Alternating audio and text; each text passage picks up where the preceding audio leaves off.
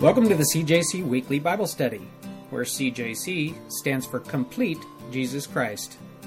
If your perspective of Jesus is based only on teachings from the New Testament, then your understanding is incomplete.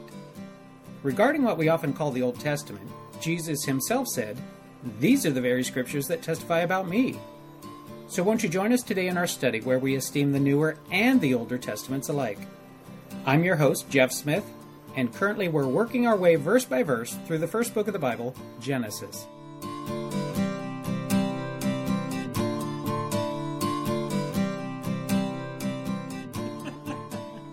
Genesis chapter 25 is where we're going to be resuming.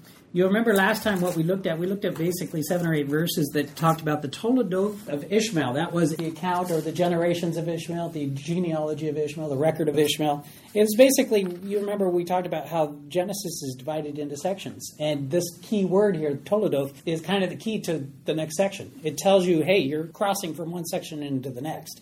So we looked at that one, and it was after finishing the Toledoth of Terah which is where we had Abraham as our main figure. All right. One of the things that you notice is oftentimes the Toledoth is not about the person named as much as the person named plus their descendants, or especially focusing on their descendants.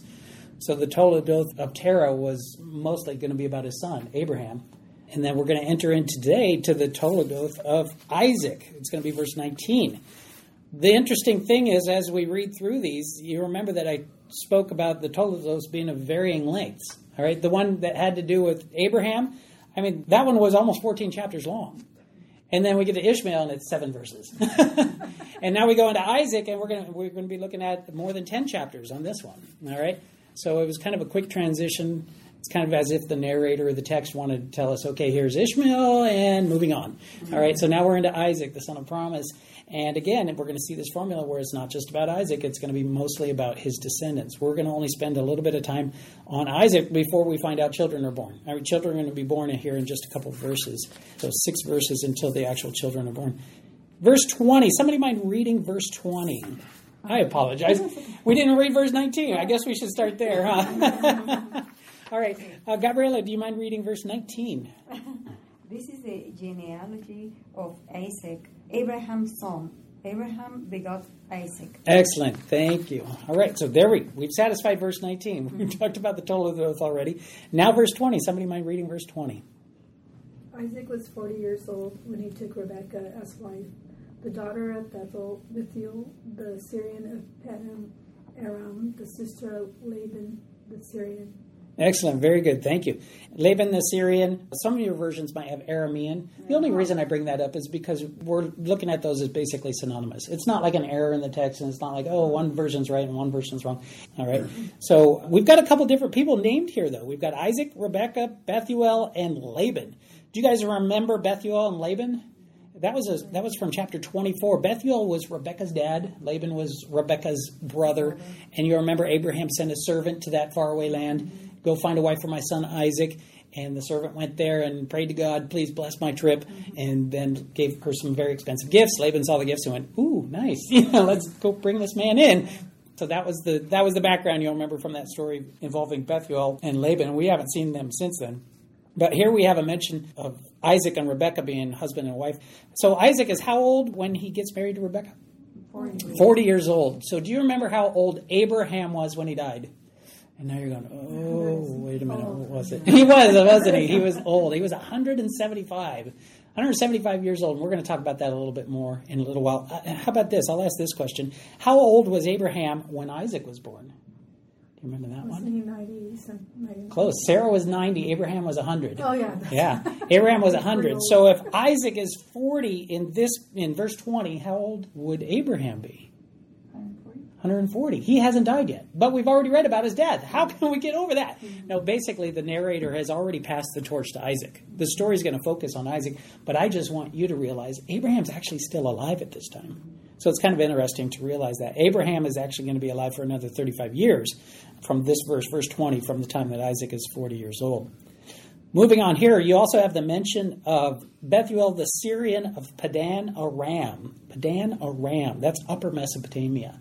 And I've got that on the map up here. We looked at that general area before, especially in chapter 24, when Abraham's servant was sent over into that area. But in case you're, you know, kind of wanting a little bit of a refresher, this is a more modern map. This is a more ancient map, but you can see it shows the same land masses. It's the same general areas. This is the uh, Euphrates River and the Tigris River right here, and in between those two rivers is Mesopotamia. All right, over here that's the area of modern day Iraq and northern uh, northeastern Syria. All right, so that's the area we're talking about. Haran is up in here, which is basically really close to the border of Syria and Iraq, modern day Syria and Iraq. All right, and that's most likely the area that Abraham sent his servant in this. So here we have just a reminder. The narrator is giving us a reminder of this location. You might say, why is he bothering to do that? Is he just reminding us of where we've been so far in the story? Well, there is that, but there's also where we're going to be going in the story, because eventually Jacob is going to flee and go there. All right, that same place where Rebecca came from. So here we have Isaac was 40 years old when he took Rebekah, his wife, the daughter of Bethuel the Syrian of Padanaram, the sister of Laban the Syrian. And then verse 21. Somebody mind reading verse 21? Isaac pleaded with the Lord to give Rebekah a child because she was childless. So the Lord answered Isaac's prayer, and his wife became pregnant with twins. So here we find that Rebekah is childless. She's barren. Have we seen this before? oh, yeah, it's been a really big key theme, right? With whom? Sarah. Sarah, exactly right. Isaac's mom, Sarah. What was the solution that was tried with Abraham and Sarah? Do you remember? Hagar. How'd that work out? Not so good. you know what's interesting is you looked at that situation with Abraham and Hagar. Abraham, if you remember when they went to Gerar in the land of Abimelech, and God closed the wombs of Abimelech's wife, Abimelech's female servants, and it even suggests from the text that did something with Abimelech as well, so that they couldn't have children. And it was that whole issue of took Sarah as a wife, and God's protecting and preserving Sarah in that situation. So Abimelech finds out, somehow he finds out that God has done this to me. And so the whole situation ends with Abraham praying for Abimelech because of the barrenness. And Abraham prays, and God restores the health of Abimelech, whatever the condition was, I don't know.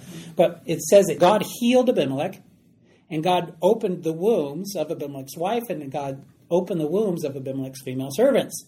So Abraham had prayed for that situation involving those people. But interestingly, we don't have any record of Abraham actually praying for the situation involving Sarah.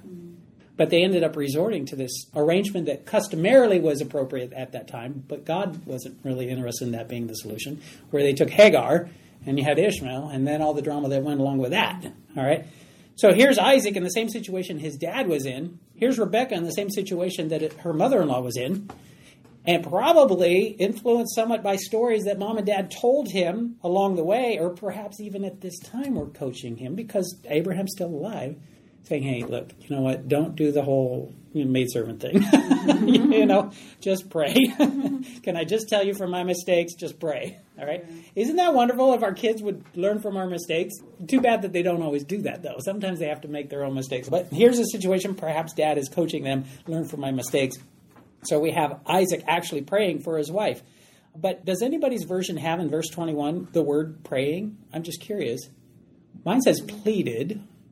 Prayer. It says prayer. Prayer. Okay, you've got prayer as well. Okay. It's actually a really strong word. The word that the Hebrew word that's there for that is atar, and it means more than just praying like we've been praying, we prayed, but this prayer, it's a stronger form of prayer in that it's known for its fervency and even effectiveness. Okay, so it's a really anguished prayer, if you will. It seems to have worked because by the end of the verse, she ends up conceiving. So he's praying not for himself, though. You notice he's praying for his wife. And we take it for granted. Yeah, of course. I'm going to pray for somebody. If somebody has a need, I'm going to pray for them. But I remember one time being plagued with this idea of why should I pray for other people? Can I even pray for people? Do I even have the power, the authority to pray for somebody else? Because what good is it going to do? Dear God, I pray that you would save my dad. If my dad's going to resist God, what does my prayer do? All right? I can't save him. And God's not going to overcome his will in the sense of, you know, beating him down and, and saving him. So, what good does my prayer do to pray for somebody who doesn't want it, who doesn't need it, doesn't ask for it, and isn't interested in the result I'm looking for? Right?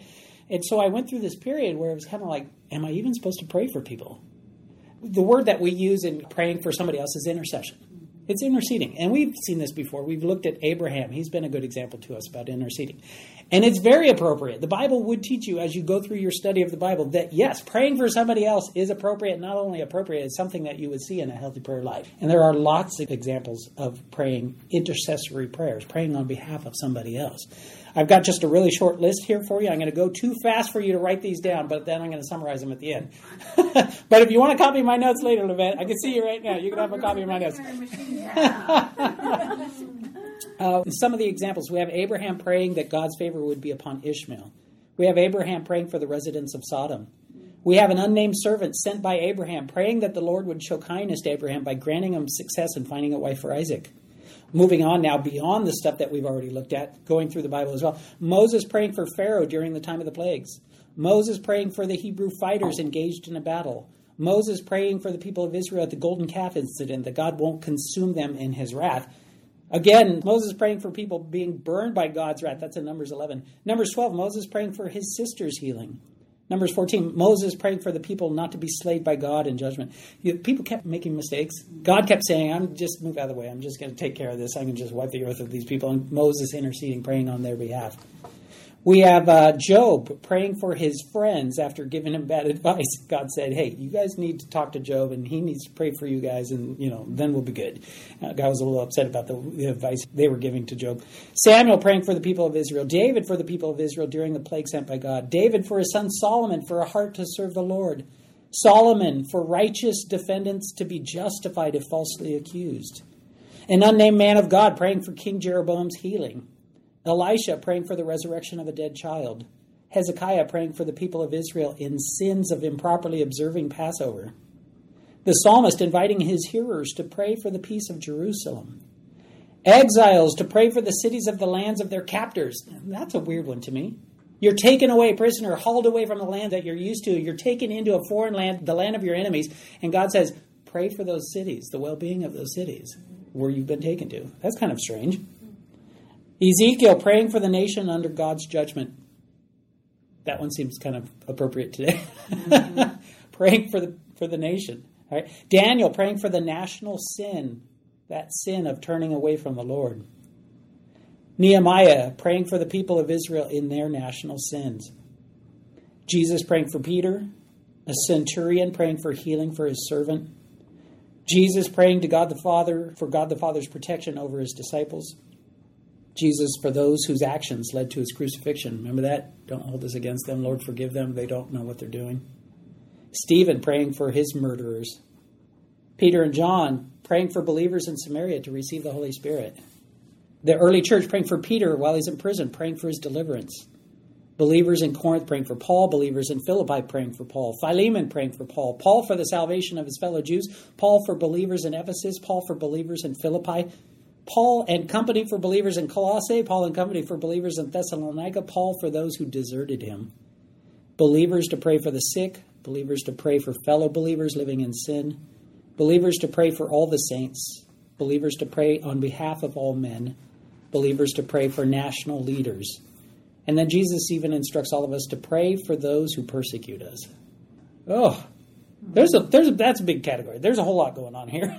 All right, let me summarize it in this way. I see a couple general ones.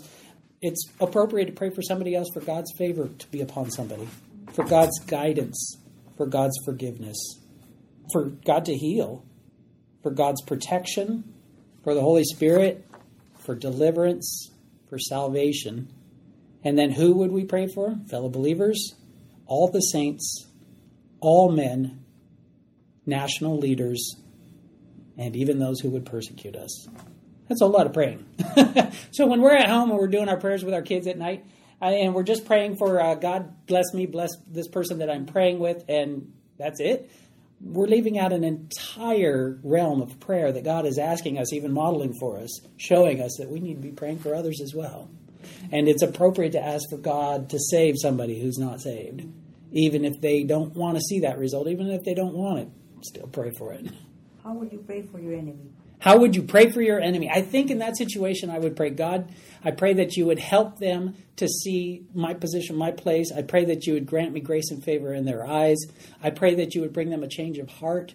I pray that you'd help them to see the errors of their ways or how they're displeasing you or open their eyes to see what your will would be for them, are just some of the ones that would come to mind.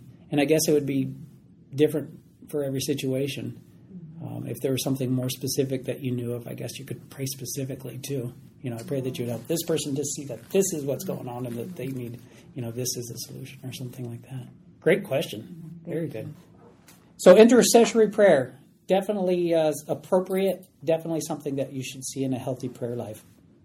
Some other things as well. This word is actually used typically for requesting the removal of an unpleasant situation. But sometimes we don't have the situation removed for us. Sometimes the circumstances aren't the things that get changed. Sometimes it's us that gets changed. Here's an interesting thing to consider, though. Isaac's praying for his wife. She's barren. The promise is moving from Abraham into Isaac's life, and it's going to continue on. The promises have all had to do with descendants. Isaac's married to a woman who can't even bear children. And you got to wonder if he's thinking, you know what, that servant, when he went to get her, everything was perfectly laid out by God. There was no doubt that this was the right woman. But here I am, God. We're married and we're at a roadblock. Everything's stopped. None of this is in my control. I can't do anything. I can't get past this roadblock. It's up to you, God. And we find out that he ends up praying for 20 years before she's able to conceive. 20 years. For 20 years, God, why am I going through this right now?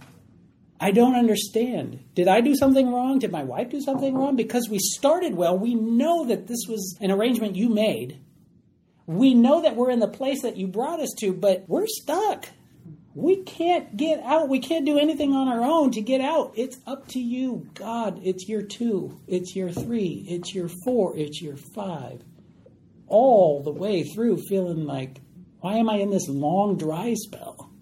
What is it, God, that you want me to learn?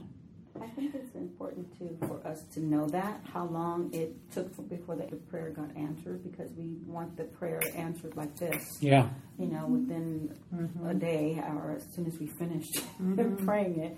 And so to know that they were faithful 20 years or whatever. And there's no indication that there's any deficiency in their praying. Mm-hmm. Whereas you know that there's people today that will tell you if you don't get what you asked for, you didn't ask in enough faith. That you should be getting an answer right away. That you shouldn't have to wait. That if you didn't get what you wanted, well, something's wrong with you. The text doesn't say something's wrong with you. But it just seems to be that God seems to have his timing that's beyond our capability to understand sometimes. And 20 years is a long time to be waiting, especially if you know some of the promises of God are hinged on that. And they're waiting, and they're waiting. Yeah, absolutely. Like Livette said, kudos to them for waiting. And it serves as an example to us to persevere in prayer, mm-hmm. to keep praying. And just because you're not getting the answer you're looking for today doesn't mean tomorrow don't wake up and keep praying the same prayer. Mm-hmm. Keep praying. 20 years. Yeah. 20 years, keep praying. Verse 22, that word there for the children struggled is actually a really violent word. This same word is used to describe a situation that's over in Isaiah chapter 36, verse 6, of a person who rests their hand on a reed and puts their weight into it, and the reed punctures through their hand. I mean, that's violent. That's bloody. That's it. Ooh, yuck.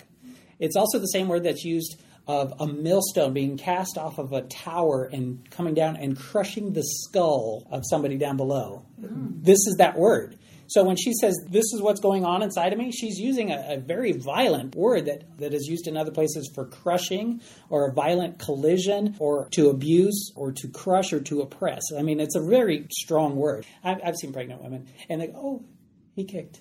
You know, oh, I just felt her move. You know, apparently this was a little more than that. Oh, what was that? Oh, what was that? that's what I imagine is going on right here. So there's a whole lot of jostling going on or struggling that's going on inside of her. And then she utters this thing that we have in English that's made nice, right? It makes sense to us. We can read in English words what it says. But in the Hebrew, it's actually a combination of words that's clearly a question, but it's not a complete grammatically correct question. And so in Hebrew, it means why ever I? or some will translate it as, why this I Or if thus, why then I? You know, so it sounds like just an exasperated gasp for what is going on inside of me. So in English, they, they always make it nice, and it's always something like, if all is well, why am I like this? you know, something along those lines. But yeah, in the Hebrew, it's just this unintelligible utterance cast as a question. It also doesn't tell us how she sought the Lord, right? She went to inquire of the Lord. We don't know where she went to. I mean, because she could go to the temple. The temple hasn't been made yet. She can go to the tabernacle. The tabernacle hasn't been made yet. Where did she go? Maybe she went to that place, Beer Lahai Roi, the place where God sees, that famous place where she ended up meeting Isaac, that famous place where Hagar met with the Lord. She could have gone there.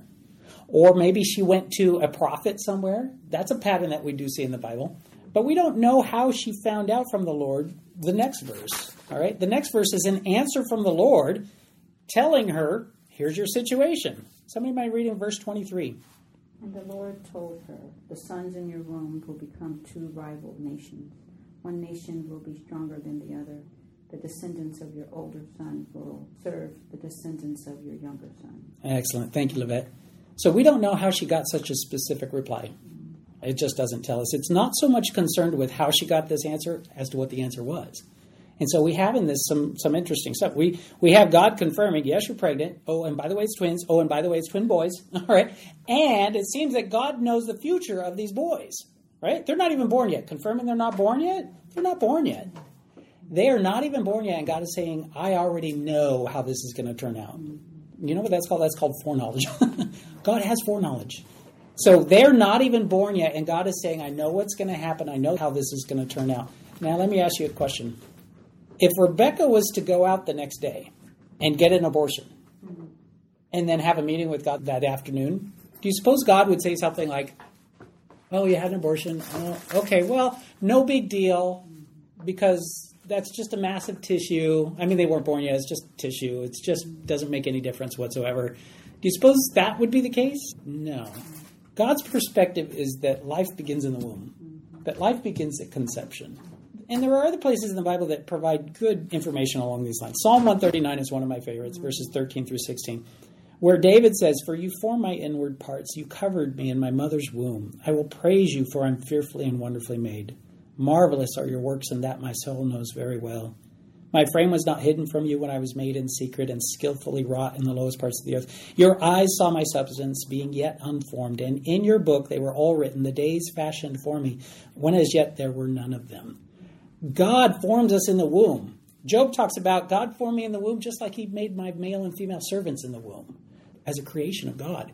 And it's marvelous to think about God, the creator of the heavens and the earth, creating an individual in the womb. We are beneficiaries of the creative work of the same person who created the heavens and the earth. And he does that before we're ever born. We bear the image of God before we're ever born and be able to say, oh, you know what? it's just a bunch of tissue because you cut it off at a certain date, that's not going to fly well with the way that the God of the universe portrays himself in the Bible. But all this talk about being born, I, can't I can't pass up John chapter three verses three and four. Jesus meets with Nicodemus at night, and Nicodemus says, "So you know you're such a great leader," and Jesus says, uh, "I tell you the truth. Anyone who wants to see the kingdom of God must be born again." What a strange way to open the conversation. He's just flattered you. Nicodemus has just flattered you and said kind things about you, and you come with this, you must be born again. And Nicodemus is like, I'm a little confused. How am I supposed to do that? Born again, what does that mean? Am I supposed to crawl back into my mother's womb? I don't think I can do that. I'm a grown man. And you remember that, have that whole conversation where all of us are born once in the flesh, but we need to be born again and born of the Spirit, is the flavor of that passage as you look on there. How does this happen that God would choose one over the other before they're even born, before they've even done anything? In fact, Paul talks about this in Romans chapter 9, verses 7 through 13. And he uses that passage that we've looked at here where he says, The older shall serve the younger. And Paul emphasizes that it was before they were ever born. God, like we talked about earlier, he's sovereign. He can do whatever he wants to do.